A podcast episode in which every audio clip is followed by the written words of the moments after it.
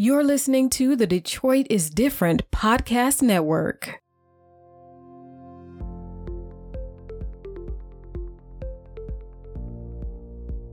All right, we are back in full effect in the Detroit is Different podcast studios. And today I'm back again with the Riverwise podcast. And this is a special Riverwise podcast as we have a Grace Boggs friend, uh, Grace Lee Boggs friend, and also a friend of the activist community at large. And before that introduction, Megan Douglas is back in effect, who's been holding down not just the podcast, but also the magazine and then just, you know, different things, zines, different things she's writing. How are you doing today, Megan? I'm doing good. How are you doing, Kurt? Oh, everything is everything, as uh, the good brother Donny Hathaway would say. But uh, along with that, I am uh, glad to be here with somebody that uh, is an actor, how the world may know him, also an activist, also a person that is creative in his own right. You know, um, Mr. Danny Glover, how are you doing today? I'm, I'm doing good. Thank you. Thank you. I'm, uh, I'm in Detroit. Welcome, welcome to the city. In the D, in the D. Well, In we the D, we're, we're D. glad to have you here. And uh, it, I kind of opened up talking about your friendship and relationship with now like different people connected to the Boggs family. So that would be Rich and Mama Rich, Rich Myrtle and Shay and so many others. Yes. Uh, Kim Sherobbi. But let's start with Grace. How did you meet Grace Lee Boggs?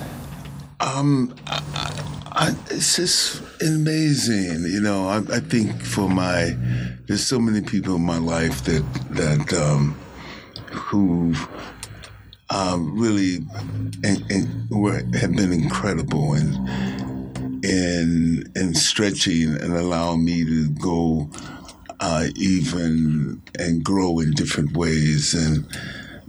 I, I, one of them, actually, when we were kids, we actually went to the same church, and we, um, as we talk about that, and we ended the same church, we ended up. Um, I remember her organizing a protest. It's about 1959, so I'm, I'm 12, 13, 58. 12, 13 years old, organizing a protest against the execution of Caryl Chessman at San Quentin. Big national um, outcry and, and, and, also protests against his execu- execution. And to some extent, led, led to the um, um, actually led to the abolition of the death penalty in, in California. Um, and his his uh, and that's Belvie Rooks, and and Belvie is one of my great friends um, for longer than we can actually remember. Uh, uh, we were involved in the African Liberation Support Committee. And all this is a great number of things were uh, that uh, Belvie has been involved with me in, in my life come before even I decided I was going to be an actor. So that we can talk about that. She's very close to Angela Davis, very close to uh, Alice Walker. She actually, at one point in time, ran Alice's publishing company. So I, I, I have to credit so many people. We were involved in the African Liberation Support Committee in the mid 70s, you know. So when the question was not only South Africa, but now Namibia and um, and also Mozambique and Guinea-Bissau and Angola, uh, all those things are part of of my life. And you could mention Grace Lee Boggs, who in, in so many ways was uh, at the center of, of civil rights and human rights issues from uh, from C.L.R. James. People don't even know who C.L.R. James is, you know. So that's the the end of the 1930s and the, and the early 40s and everything. So I, I said that because it, it, I think you can understand through the, my connections, also the scope of of, uh, of relationships that have brought me to the table in a lot of ways. Um, I'm I'm not an I don't become an actor if if I don't become an activist first. And that that is from the time that I was a student out of San Francisco State, um, where we went on strike in 1968, 69 in order to uh, facilitate the first school of ethnic studies at any major university in this country. We were on strike. We shut the campus down for five and a half months, 1968, 69. And at the it's more than 50 years the school has been in existence. Hmm. So I, I, think in, in, that sense, you know, it, it, you start out a child of the, the civil rights movement. So everything you you see in the world as a young child through your parents, you see through their lens as young parents engaged with their union. Um, and, and, and engage with, with organs around the civil rights movement, NAACP, the National Council of Negro Women, all those things. You see that, and you you uh, um, you're, you're you're you're paying attention. You're saying, well, who are these people? Oh, they look like me as a young kid, man. Mm-hmm. Well, this is important because my parents shaped it or, or, or, or, defined it as being important. I think all, all those particular points, all those things happen, and then you you meet someone like Grace and um, and others. The, the, the, list continues to grow, whether they're activists in campus and uh, 50 years ago or Grace Lee Boggs uh, or Rich Feldman, or a group of, of, men and women around the Martha Ferguson uh, school, which was an extraordinary school, you know, um, and um, here in Detroit, and you build you you build a resume and, in some sense, and, and that's what it is. It's a resume. So I would say we were at a retreat, an activist re- retreat in Santa Cruz, because there was one each year, and Belvie brought me to the Santa Cruz.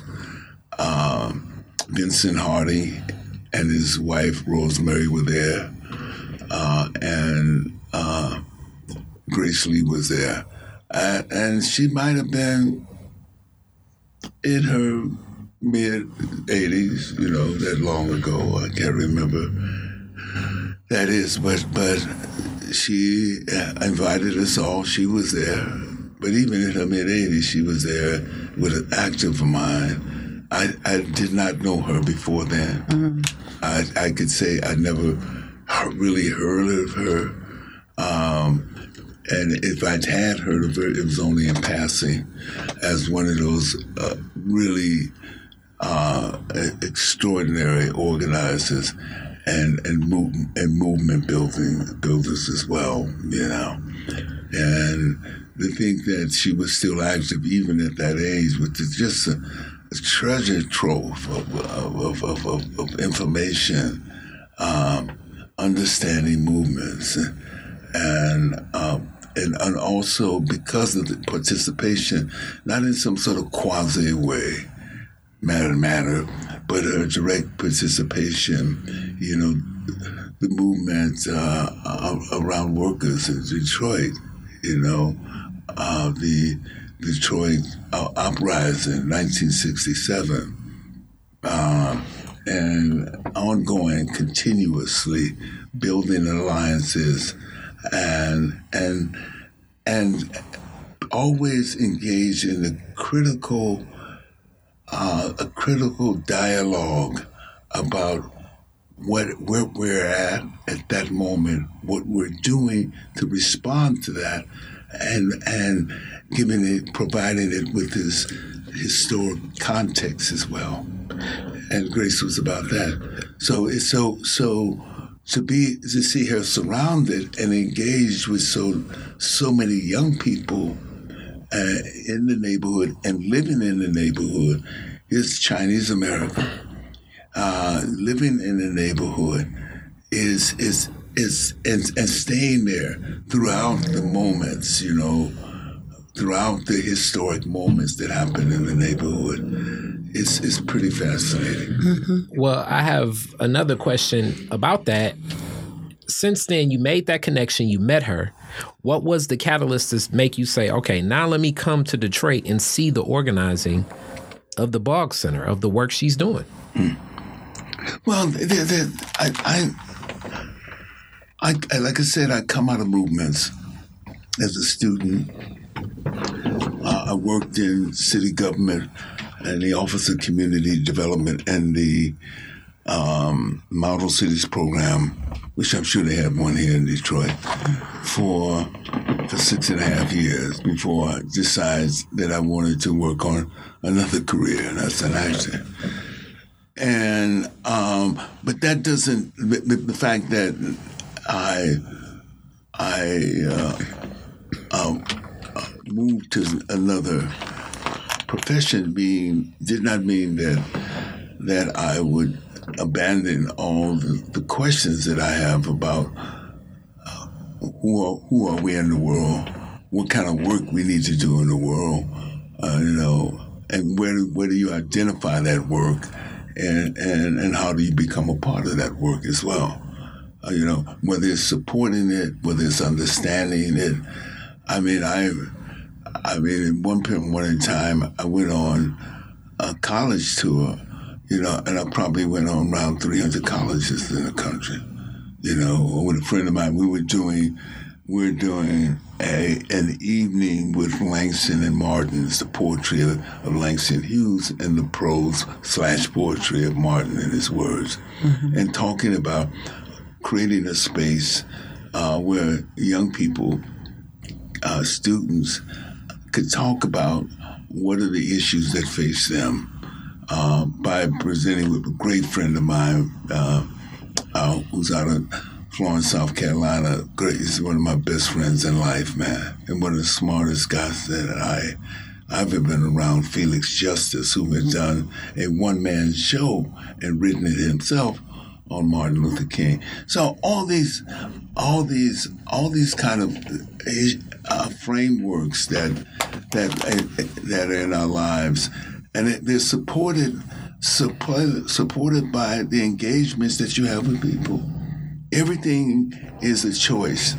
Who you want to be engaged with, who you want to have a conversation, who you want to talk with, whatever the issues were, you know, and, and, and that's been the fortunate part of, of my life, being a child of the civil rights movement and, and growing up in the Black Power movement, involved in the movements to um, uh, to end apartheid and colonialism in Africa, and and also the movements around the end of the war in Vietnam. All those things were were a, a part of my life, you know, and and and they they lie lie. Um, what they do is they provide the foundation of, of how I'm trying to see the world by the various cons- uh, conversations that I have um, within movements and around people, and and I think that that's a credit to all the people who've entered my life, who who've uh, uh, and there's a litany of them, you know, and and who, who, who've, uh, allowed me to. And what what I've engaged in reading, you know, and, and, like I said, it took its began to take its form as a young student at San Francisco State in 1967, 1968, and so that that is that.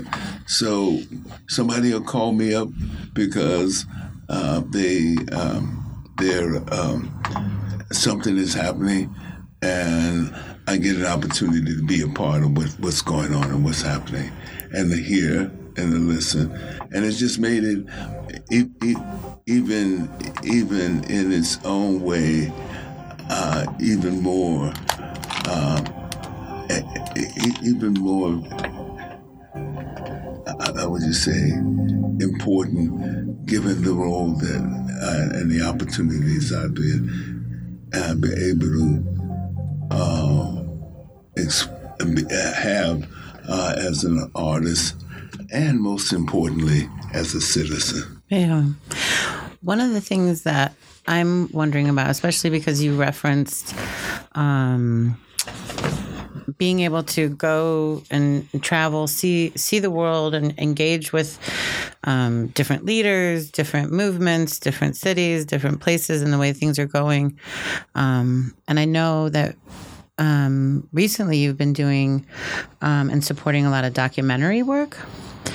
Um, and I'm wondering if you could speak a little bit about that and why that became My, what's that? to producing, like doing documentary work, and um, that's f- specifically focused upon organizing, and you know what led you to see documentary um, as a, pot- a potentially transformative medium.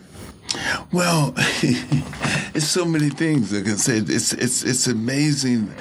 Let's look at the brilliant people you run into. You know, I I um I was um um and I did a cameo in a movie in 99, 1999 in in Dakar, Senegal, and uh, Cheick Oumar Sissoko from Mali. Uh, a wonderful director had been the minister of culture asked me to do a cameo in this film. Um, and one night uh, isaac de Bankolé was in the movie and one night at midnight i was talking to the, not only the writer of the film who the book was in french uh, batu the book was in french she translated it from French to English, wrote the screenplay, found the director, Cheick, and put it together, and found the money to do it. Mm-hmm. And we got in a, a conversation. We were just in a conversation about the Haitian Revolution mm. and Toussaint Louverture. Mm-hmm. Um, the idea of doing a movie on the Haitian Revolution had been an idea, I think, born from my relationship with Bennett Gilreath. I knew about the, uh, the Haitian Revolution. It's uh, knew historically about it, a quasi-historian, and knew about it, the uh, importance of of it. Mm-hmm. And not a lot of people recognize how important. don't raise- If you think mm-hmm. about the American Revolution, mm-hmm. 1776, the French Revolution, 17, uh, 1781, and the Haitian Revolution, we don't know. Talk about 1791, and and it, it's it's been purposely kept out of, kept away from us or taken out of our, our kind of historic memory, you know, yet Robeson talked about it, Du Bois talked about it. People can talk about the Haitian Revolution at the beginning of the 20th century, at the end of uh, the, uh, uh, during the 19th century, and talk about the Haitian Revolution, you know. In fact, if you imagine uh, a, the Haitian Revolution, which created a free nation of formerly enslaved Africans. Mm-hmm. Because a free nation, that, that that should be something that should be celebrated uh-huh. everywhere. And yet, slowly, slowly, it's become eroded from our memory. Mm-hmm. You know, and all we think about Haiti is the poorest country in the hemisphere. And there are reasons why, and, and and this country has something to do with that, mm-hmm. and and all the other things that you hear about Haitians, uh, uh a coup here, a coup here, which Canada, France, and the United States have been responsible for that. Extremely complicit. And, and I'll say it right here. Yeah, my country's been responsible for that. Mm-hmm. So all the all those things are, are a part when you think about it. So we were talking about this Haitian Revolution, and and out of that came this unique con- company called Louverture Film after the great mm-hmm. liber- liberator Toussaint.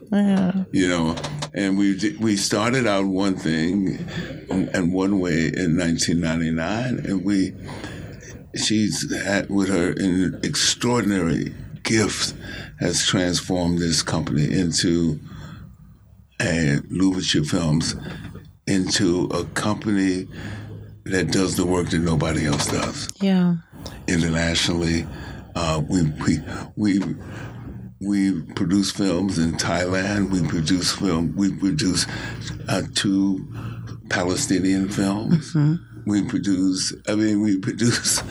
The list is is is, is quite quite amazing, and um, that's that's where the emphasis for doing documentaries came from. And now we've been doing features as well. I think Trouble the Water was our first time out, New Orleans. We're inside, we're inside of the uh, Hurricane Katrina. Katrina. inside of it right there, and and it was nominated for an Oscar for best uh, uh, best doc, best documentary. We did we did Capernaum, which was nominated as best foreign film just recently. It's about a, a young um, boy from Le- Lebanese boy, and Lebanon was a different country at one point in time. Lebanese boy who sues his his parents for being impoverished or supporting um, Bamako, um, the World Bank, and uh, Abderrahmane Sissako. Uh, this is a foreign, this is both this is a feature film. Uh, so, um, uh, doing this, have putting the World Bank and the IMF on trial in the courtyard that Adura Sissako, the director and writer, grew up in. So you had people. It's a very fascinating film about people coming in in the midst of the World Bank who are affected by the World Bank and IMF, whose life had been changed, whether they're migrants, whether they're they're they're uh, poor farmers and everything. Having on having that. It's a genius idea uh, by Doraman, you know, or supporting foreign films, and that's that's another thing that happened to me. I think, in a group of a group of in my generation, and too, in in the seventies, and we got tied to foreign films. Clyde Taylor, a great friend of mine, uh, who's retired now, was put on African film festivals in San Francisco. So African film festivals would have this whole plethora of, of, of kind of activity. Plus you had African Liberation Support Committee. Plus you had supporting and fighting and, and, and advocating for the independence of uh, Namibia, uh, Southwest Africa before, and and uh, uh, Angola and Guinea-Bissau, Mozambique, and South Africa during apartheid. All of this was a part of post-civil rights mm-hmm. engagement for African. We'd have African Liberation Day right here in Detroit. Had African Liberation Day in D.C., African Liberation Day all over the country. You know, and, and, and, and, and those were kind of moments where there was an intense translation from the civil rights movement, the Black Power movement, and into the movements around around uh, African Liberation Day and everything else. African liberation. Reasons why primarily I'm an actor. First plays I was doing were the plays of Athol Fugard, the great South African playwright Fugard, F-U-G-A-R-D, uh, uh, and and uh, the great plays that I I went from San Francisco doing these plays to L.A. doing the plays, got an island, I mean got a, got an agent, and then on, on to New York off Broadway, and then Broadway, and then in the films. So, So, so, so, so, I mean, all these kind of things, in some sense, engage, uh, engage what, what, what I consider uh, ongoing, ongoing struggle, and and connecting. Uh, and like I said, even though there was a world, there was a whole movement around Free Mandela. But before that, there were groups involved in uh, ending apartheid. They didn't get the national attention, and, and it didn't get the worldwide attention until the free movement and the Free Mandela. And everybody knew about it. There were songs about it. You know, everybody was writing songs. Uh, uh, Hugh Masekela's "Bring Home Winnie Mandela" and Nelson. All all those kind of things happened. It became part of popular culture and a lot of things that become part of popular culture, you know, in that particular point. Now,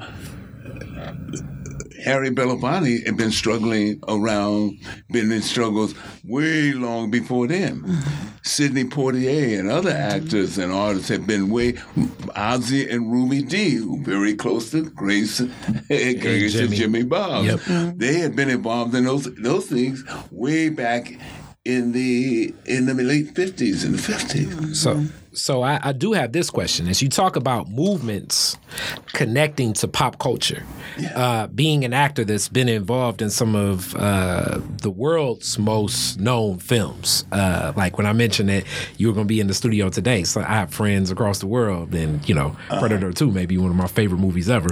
But uh, What's that? Predator Two. and I was like, you know, I was like, ah, man, this is like okay. But uh, amongst that, how does uh, activism and pop culture? I, what um, what do you what in your experience have you seen make the changes uh, as pop culture gets more involved in activism? I guess nowadays they call it woke.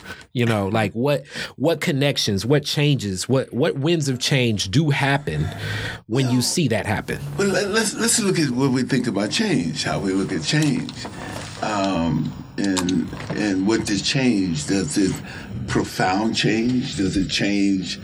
Does it change? Uh, it's a great line. There's a great movie called The Leopard. Visconti is a great leopard, and it, and it stars Burt Lancaster.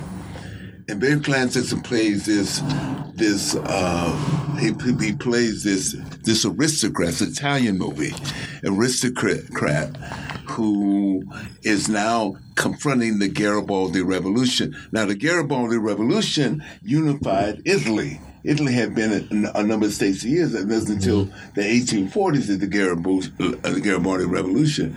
And there's a great line uh, by Burt Lancaster, who plays an Italian aristocrat. This is in the 60s. The leopard. Things must change in order to remain the same. Things must change in order. So the illu- we have to create the illusion of change.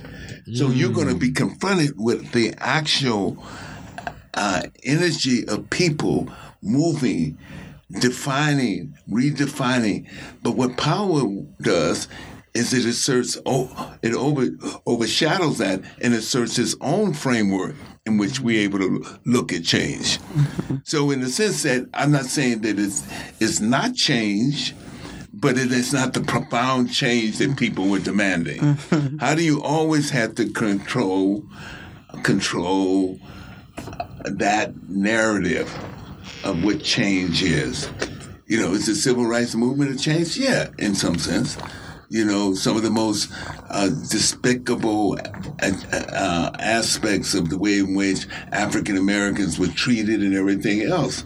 But, you know, Dr. King questioned that in his last speech about, about where do we go from here? Community or chaos? Yeah, yeah. Community or chaos? We raised that. And this is still the question. And he said, focuses on all the work that we had done, all the work that had happened, all that time, which is connected to other work before his. Other things that didn't invent the civil rights movement. you know what I'm saying? But the, That- the, the that- packaging the sometimes is sold like that. Yeah, yeah. But what about all the other things? It's, it's, it's, it's interesting. It's interesting who dies on the great uh, on in, uh, in, in 1963, August 28, 1963, the day of the March on Washington. Who dies?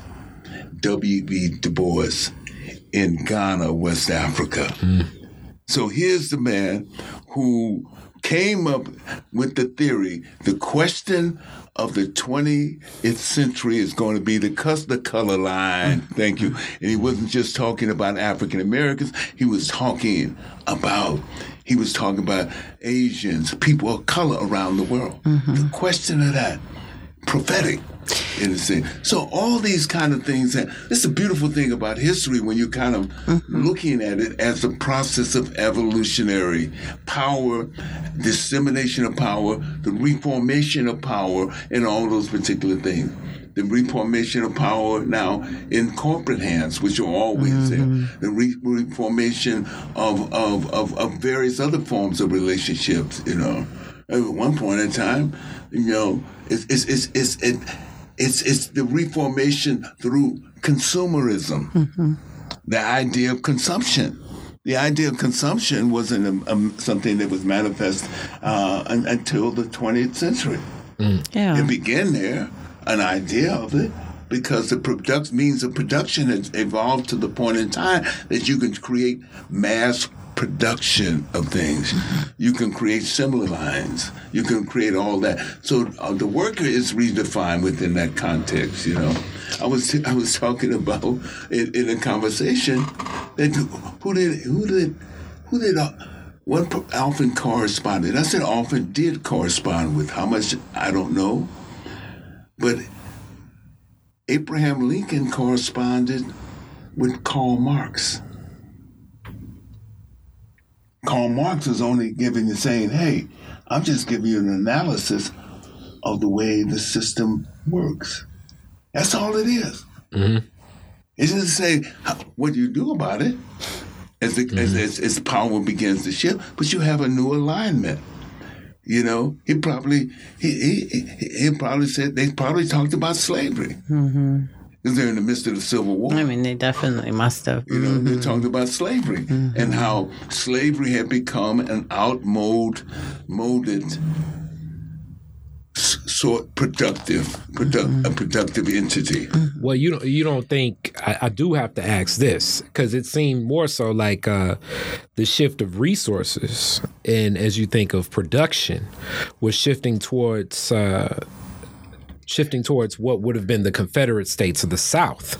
So the the quote unquote, I guess, um, abolition of what of slavery had dealt with a lot of the power dynamic between the North and the South, uh, and and leaving that institution there still le- left a fertile ground for the Confederate to feel as though you know we can succeed this quote unquote union because it no longer is representative of us, and it was more of uh, my my studies are in marketing and business, so it was more of an externality because to leave the institution of enslavement in the South would have only kept emboldened and empowered the the the Confederate states. So it was needed to be destructed just so that the Union could still keep the control of many of the states. Well, there, there are limitations on on the mode of, con- of production and, and, and engagement, human engagement, and all productive engagement as well. The limitations on slavery. You know, here you have the North, um, which benefits from slavery. Mm-hmm. Oh, I mean, I, I would say yeah, most definitely. institutions benefited. Yeah. Transportation Yeah. institutions mm-hmm. benefited. All benefit from slavery. Yeah, trade. The trade and everything else from that. Yeah. It, it is it is the first engine of the industrial revolution. And and it made but cotton been been grown for centuries.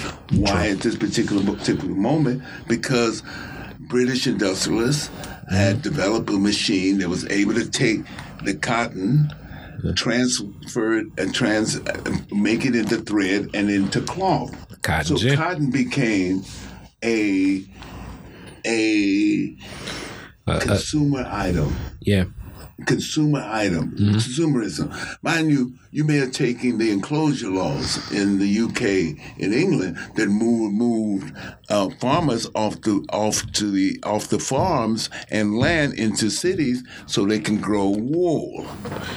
Wool became uh, an, an important factor in re, uh, in Britain's Great Britain's uh, development and evolution. Wool became, but you had to get the, them off. The, they couldn't be growing food, um, and, and- but they had they could grow wool, and wool has a return on wool. It becomes something that becomes a commodity Yeah. that people can sell. So all these things that happen.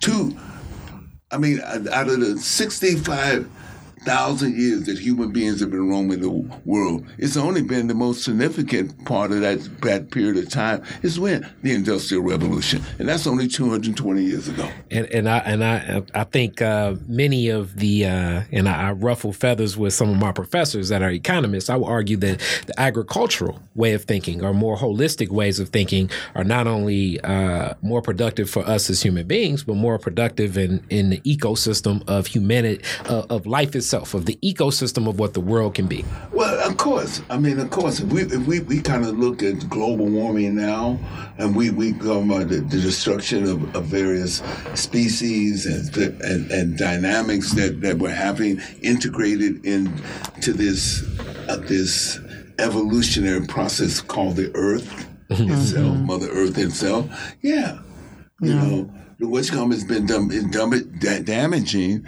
um, damaging to um, um, uh, uh, uh, to, to, to, to the, the, land itself. Yeah, you know, it, it, was like I remember reading in a, in a, a book um, that Jimmy Lee Boggs wrote, in the Champion, that in the 11th century, in the 11th century, First Nation people around the, uh, North, North, North America came together and began to devise ways in which uh, in which they can live on the land, protect the land, uh, adequately use the land and make the land, which is what they're saying, what does it look like for the uh, seven generations? Seven, generations. seven generations. Mm-hmm. Whole idea around it. What mm-hmm. does it, seven generations? Not the next generation, but seven generations. All these mm-hmm. kind of ideas in which people live. But the whole challenge of human development is that how can I control nature? How can we use mm-hmm. that by use by science? It's mm-hmm. the whole mm-hmm. challenge of that. Yeah, industrial I mean, agriculture more, is uh, differently, more eloquently than I do. But yeah, that's the whole challenge. Human mm-hmm. existence is that uh, it, has been that challenge of how do I control nature and how do I use science to control nature? Boom, like that. Mm-hmm. So on the one hand, while these First Nation people who had settled um, uh, what is it, 15,000 years in North America, go in America, North America, the last last place to be settled in the migration of human beings. You know, that there are theorists who have different other kind of ways of looking at it, but the last part of the continent that been that's been settled. And so some may argue because of the ice age, but it's, it's some refer to it as it's still North America is still in an ice age. So all I mean, we can we can play with mm-hmm. these these these these these, these ideas, but it, the idea that you can have a microscope and look at the evolution of this country, uh, and it is a uh, where the state and the power and power and the state and in, industrial power mm-hmm. has, has has reached a, a point of of of, of inter, inter exchange interaction and everything else. You can say that in a sense, but it's it's. Remember, we have to look at. it's like our sister, who, sister who talks about the sixteen nineteen project. Mm-hmm. If you look at it as a project, then it doesn't have it's not it's not something that's happenstance. It's something that goes along mm-hmm. with patterns of mm-hmm. development. Mm-hmm. It's, it's by design. Chi- yeah, it's yeah, how the, this the, was designed. Yeah. The Chinese came yeah. to the West in the 11th century. They came to the New World. Mm-hmm. You know, the Chinese are, a 3,000 year old civilization, continuous civilization. It's not a settler state. Mm-hmm. Mind you, whatever we talk about in this way, it's a settler state. Period. Because mm-hmm. somebody else occupied it. They got rid of the people occupied it. It had enormous resources mm-hmm. to allow it to be to to to advance with the new technologies and human beings that have been developed. All those things are happening in the gift to this country. And it had it, it had it had a uh, when when when when George Washington and all these guys began to divide the country, even though um, uh, uh, Detroit wasn't on the, on the Detroit wasn't a part of a scenario. Its demise, its demise. I mean, its its design rather was from the Atlantic to the Pacific. They knew that, so you can call it a project. You know, uh, there was enough information to know that that right here in the new in the world, they did these ideas with science. They may happen in in a, in a, in a moment. They may happen over at, at this particular moment. That just because the land is unexplored doesn't mean that it, The idea of what to do that, isn't that, there. That they mm-hmm. see this as a plan of ex- exploitation mm-hmm. the exploitation of nature, not living with nature like First Nation people did, mm-hmm. protecting nature, worshiping nature. Their gods were connected to nature. Mm-hmm. Boom.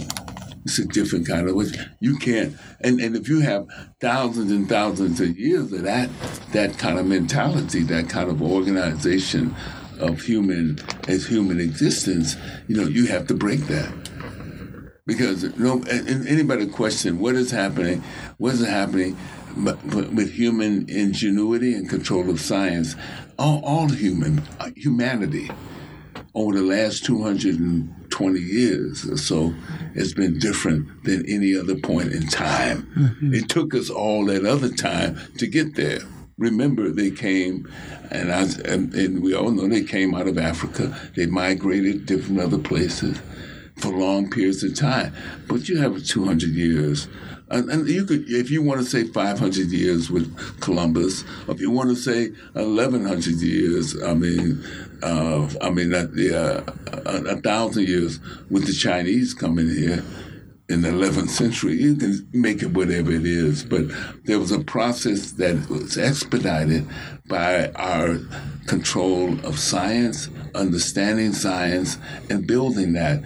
And that, that moves from a, a, a pace in which uh, new ways of conducting life, uh, new, uh, what you call somewhere somebody defer, figured out, oh, if I rub these two rocks together, mm-hmm. it creates fire. You know, mm-hmm. rub them over, over what you call creates fire. Somebody did that. Mm-hmm. You know, a group of people did that and they figured it out.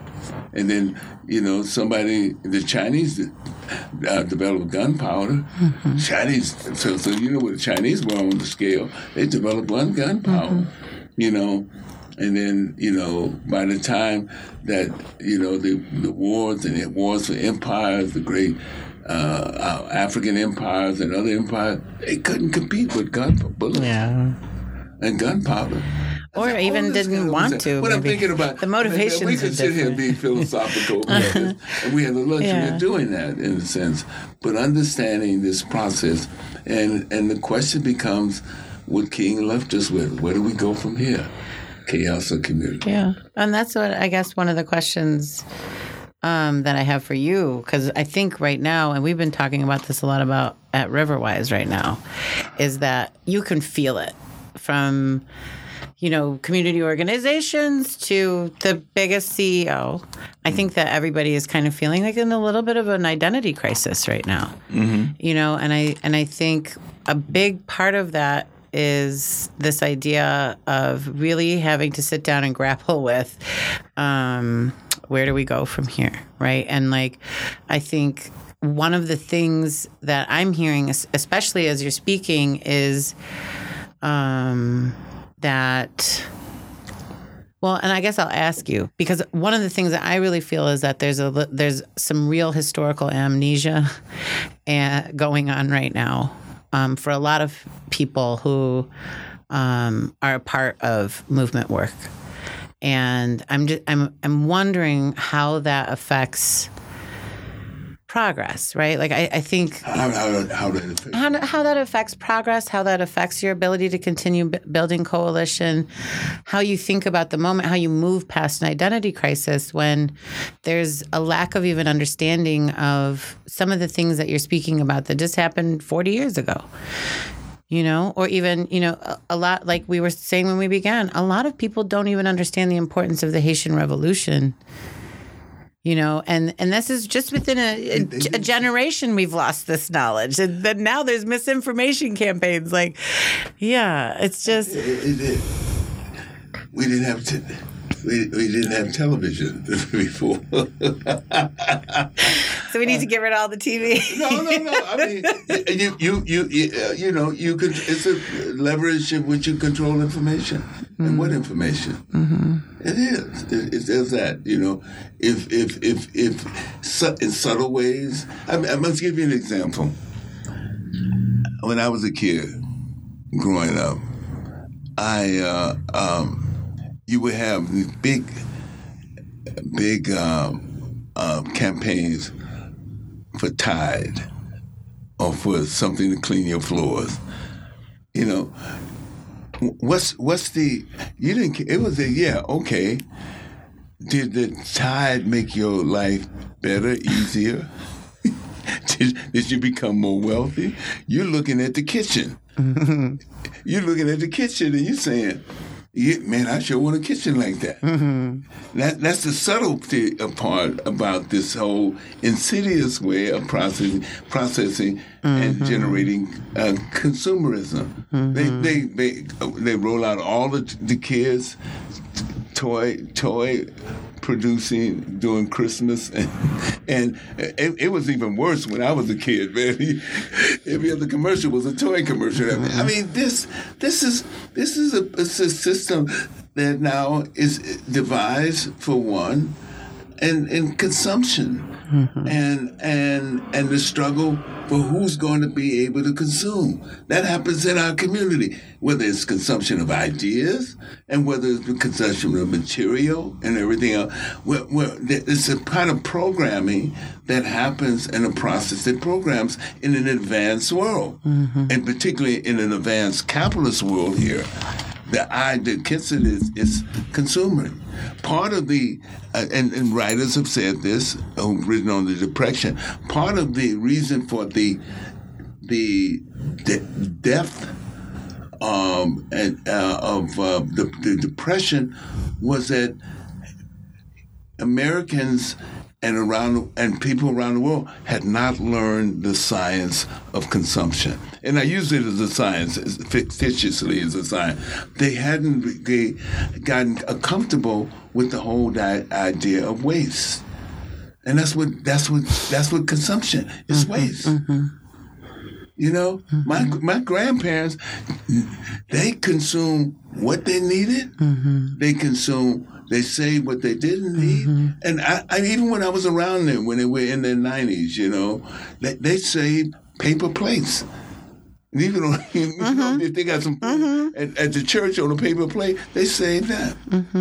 They had a freezer in which they, if they didn't eat the food, and they brought it home. They wrapped it in foil or something, wrapped it in, uh, uh, you know, this, uh, uh, you know, wax paper or whatever it is, and then put it in the freezer.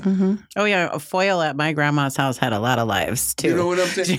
that was not just a one-use thing whole idea Yeah. around that. Mm-hmm. And when you round them, you see how it is, you know, because they had to deal at, with bare bones. They had to be at the at one point in time had to feed themselves.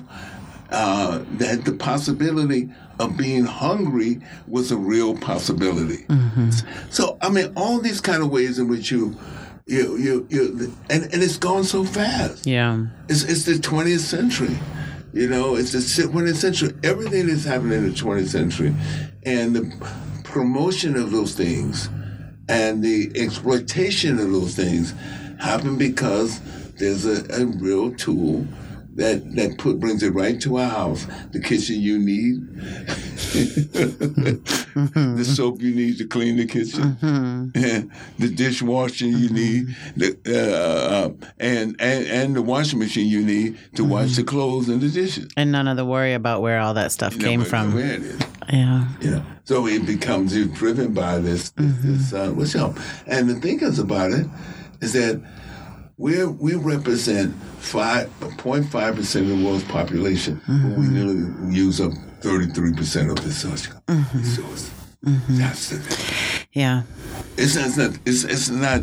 The Africans in the village who who are the reason for global warming. No, they are not. they are not They- they categorically. They don't even know they have the reason for. uh-huh.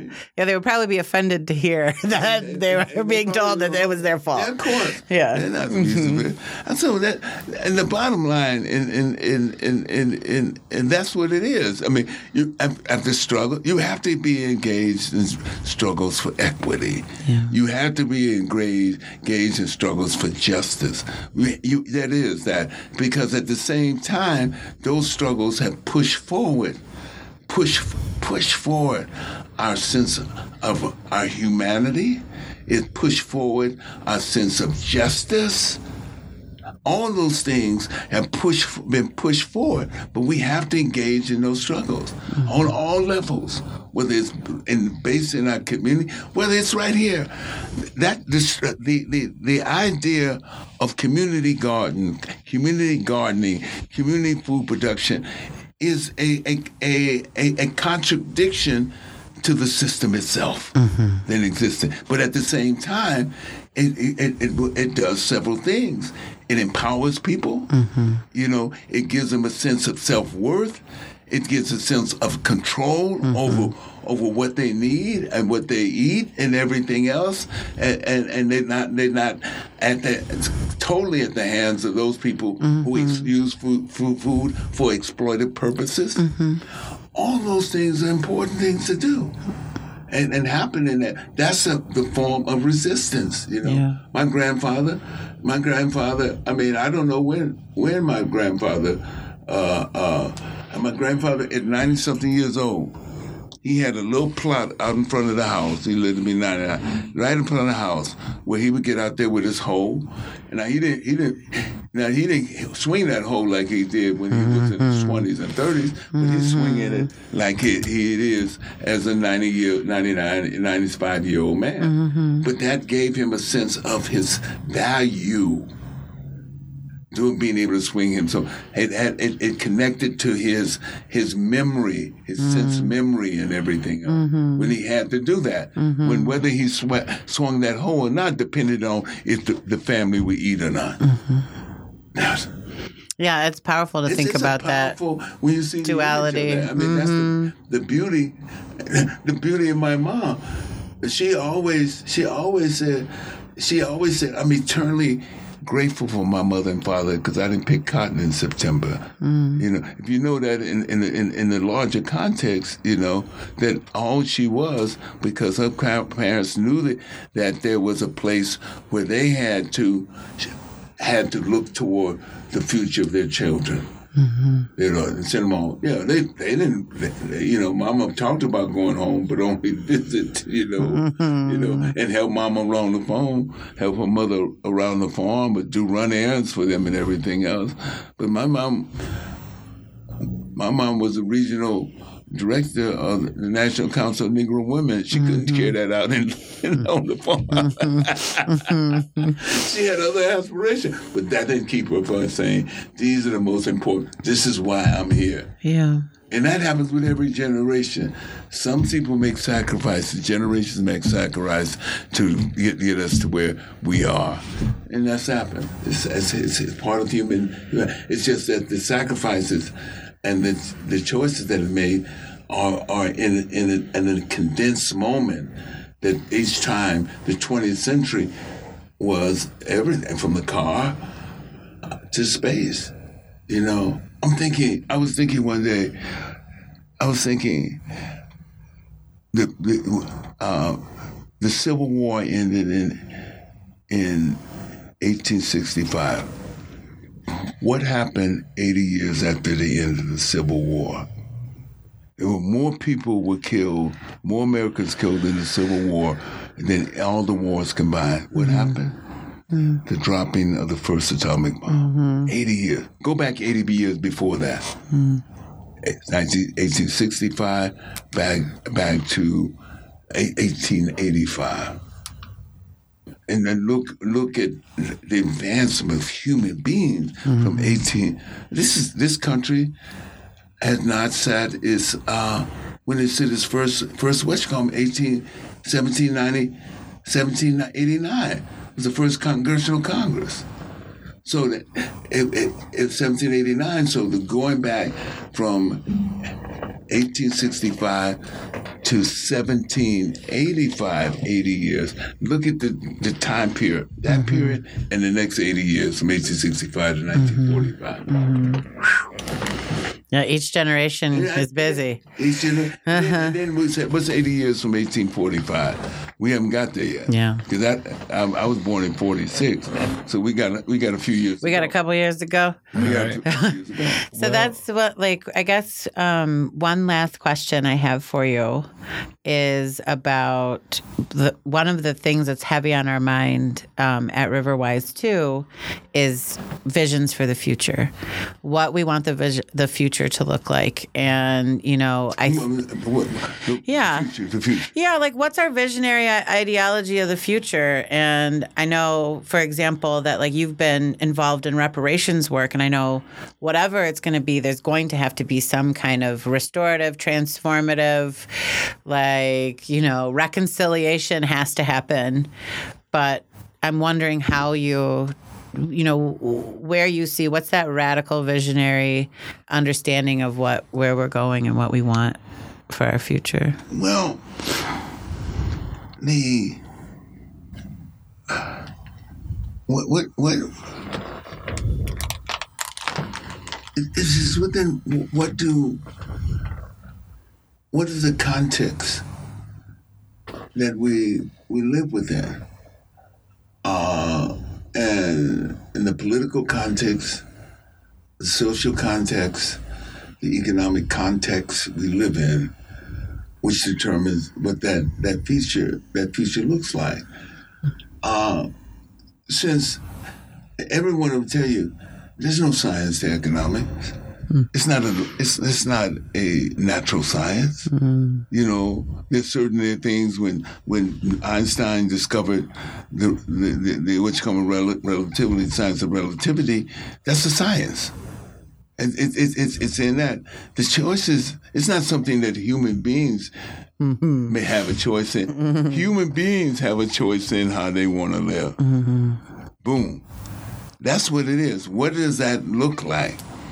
And and, and what does it look, look like the, the the over a period of time? If indeed our our tasks, of, if indeed uh, the, the the systems that govern and systems that organize our life, tasks to continue, tasks to continue exploiting the planet, we're in trouble. Yeah, for sure. We're not only in trouble with this country, we're in trouble with the world. What if, Globally. it, what if it looked like some other kind of system? You know what I'm saying? And and, and, and mind you, we keep we keep applying uh, uh, this system as if it's God given. I mean, it's if, if, if, if somebody said God looked down from us and said, "This is," it's not. It's for sure not. And um, I mean, that's the truth of it. It's it's not. Yeah, it, it gives us. It's it's provided.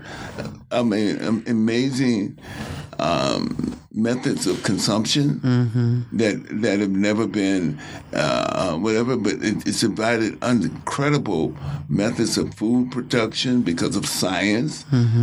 It wasn't about the individual. It wasn't because the individual. They got all these moguls and everything. They didn't do that. It's the science Yeah. and it, and and it's not only the science that's particular to what this country's done, but the science that humanity has driven universal. over the generation mm-hmm. over them. Mm-hmm. It's humanity. Yeah. so this country's only. yeah, well, You know how old this country is. You know? Yeah. As Grace would say, what time is it on the clock of the world? And for America, it's very, very So small. depends on what, we, what we're going to do about it. Early. Yeah. You know, because of what we're going to do with young people, it's going to depend on their organizing. You got a, a, a glimpse of really the first uh, uh, reaction or response uh, after George Floyd and Breonna Taylor's. Uh, that and people revolted. Now, now what you got to do is you got to create a conversation to distract people from the, the other reality. And that's that's what the conversation is. The conversation is about let's do this, let's do that. You know, let's get more black police. You know. If, if nobody, nobody's going to question the systemic issues around that. Well, it's that that always is definitely the deeper question, and uh, Yeah, that's a deeper question. And and I mean, as as we get to that, that's kind of what brings you to town. Uh, you're you're here for the Detroit Visionary Community Fair uh, on the East Side with our partners, the Feedom Freedom Growers, and so many others. East Side, East Side Solutionaries, Solutionaries. Collective, Genesis Hope, uh, Church of Life Messiah. Shout uh, out to Micah and Rukia for all their hard work Does it create and Mama the Myrtle. primary discourse? Does it does it elevate the discourse for real systemic change, which has has a role that education, how we look at education, how we look at work related to it. How, look at how we look at work. Well, I think uh, so much of this is kind of like one of my one of my big homies uh, that that has passed on as he's made the transition, like many did, and following the lead of what uh, El Haj Malik El Shabazz and Malcolm X did. But Chokwe Lumumba, who I looked up to, you know, it, we we moved into the idea of what human rights represent, and then in seeing the humanity in others is heightens quality of life of everyone. But part of that takes a stripping the uh, the rugged individualism of what capitalism is, the rugged individualism of what democracy is, the rugged individualism of what you know, uh, the Kari perspective, white supremacy exists, and whatever that goes into ethos, and just more so seeing that a collective way of thinking is truly the healthy and holistic way, and it connects with more people. So, mm-hmm. in as we connect to that, and it's uncomfortable because everything in America only echoes the sediments to to think that what can I get? What can what what what is my legacy going to be? What is my this? What is that? Without seeing the humanity in so many others, you know. Hence, Well, well that, that's the dynamic. That's one of the, the constant dynamics that we're we're dealing with. Uh, um, um, and um, I, I, I, I think I think we have a chance. that I was going. Harry was telling. Uh, um, a story that Harry Belafonte tells about Dr. King. At one moment, Dr. King he says, "This whole battle for in- integration. I'm not so sure. I don't know. I'm so sure that I'm integrating my people into a burning house." And and Harry Belafonte says, uh, after I'm, I'm paraphrasing, Harry Belafonte says. Uh, uh, well, Dr. King, after all the work we've been doing, this process, what do you think? What we have to, what do we think we need to do? If you think that, Dr. King said, I guess we have to become firemen. There we go. and with it that is. point, we're gonna we're gonna pick up to the next conversation as you're headed over to another one of the community houses. As we know, everything at the Birwood House and the work Kim Sherobbi's been doing. Uh, we're gonna go there. Thank you so much. As we know, Yeah, thank you so much for being here. This has been an excellent. yes, Excellent great discussion. Megan, Mr. Glover, thank you. sir. Peace. Thank you, Kari.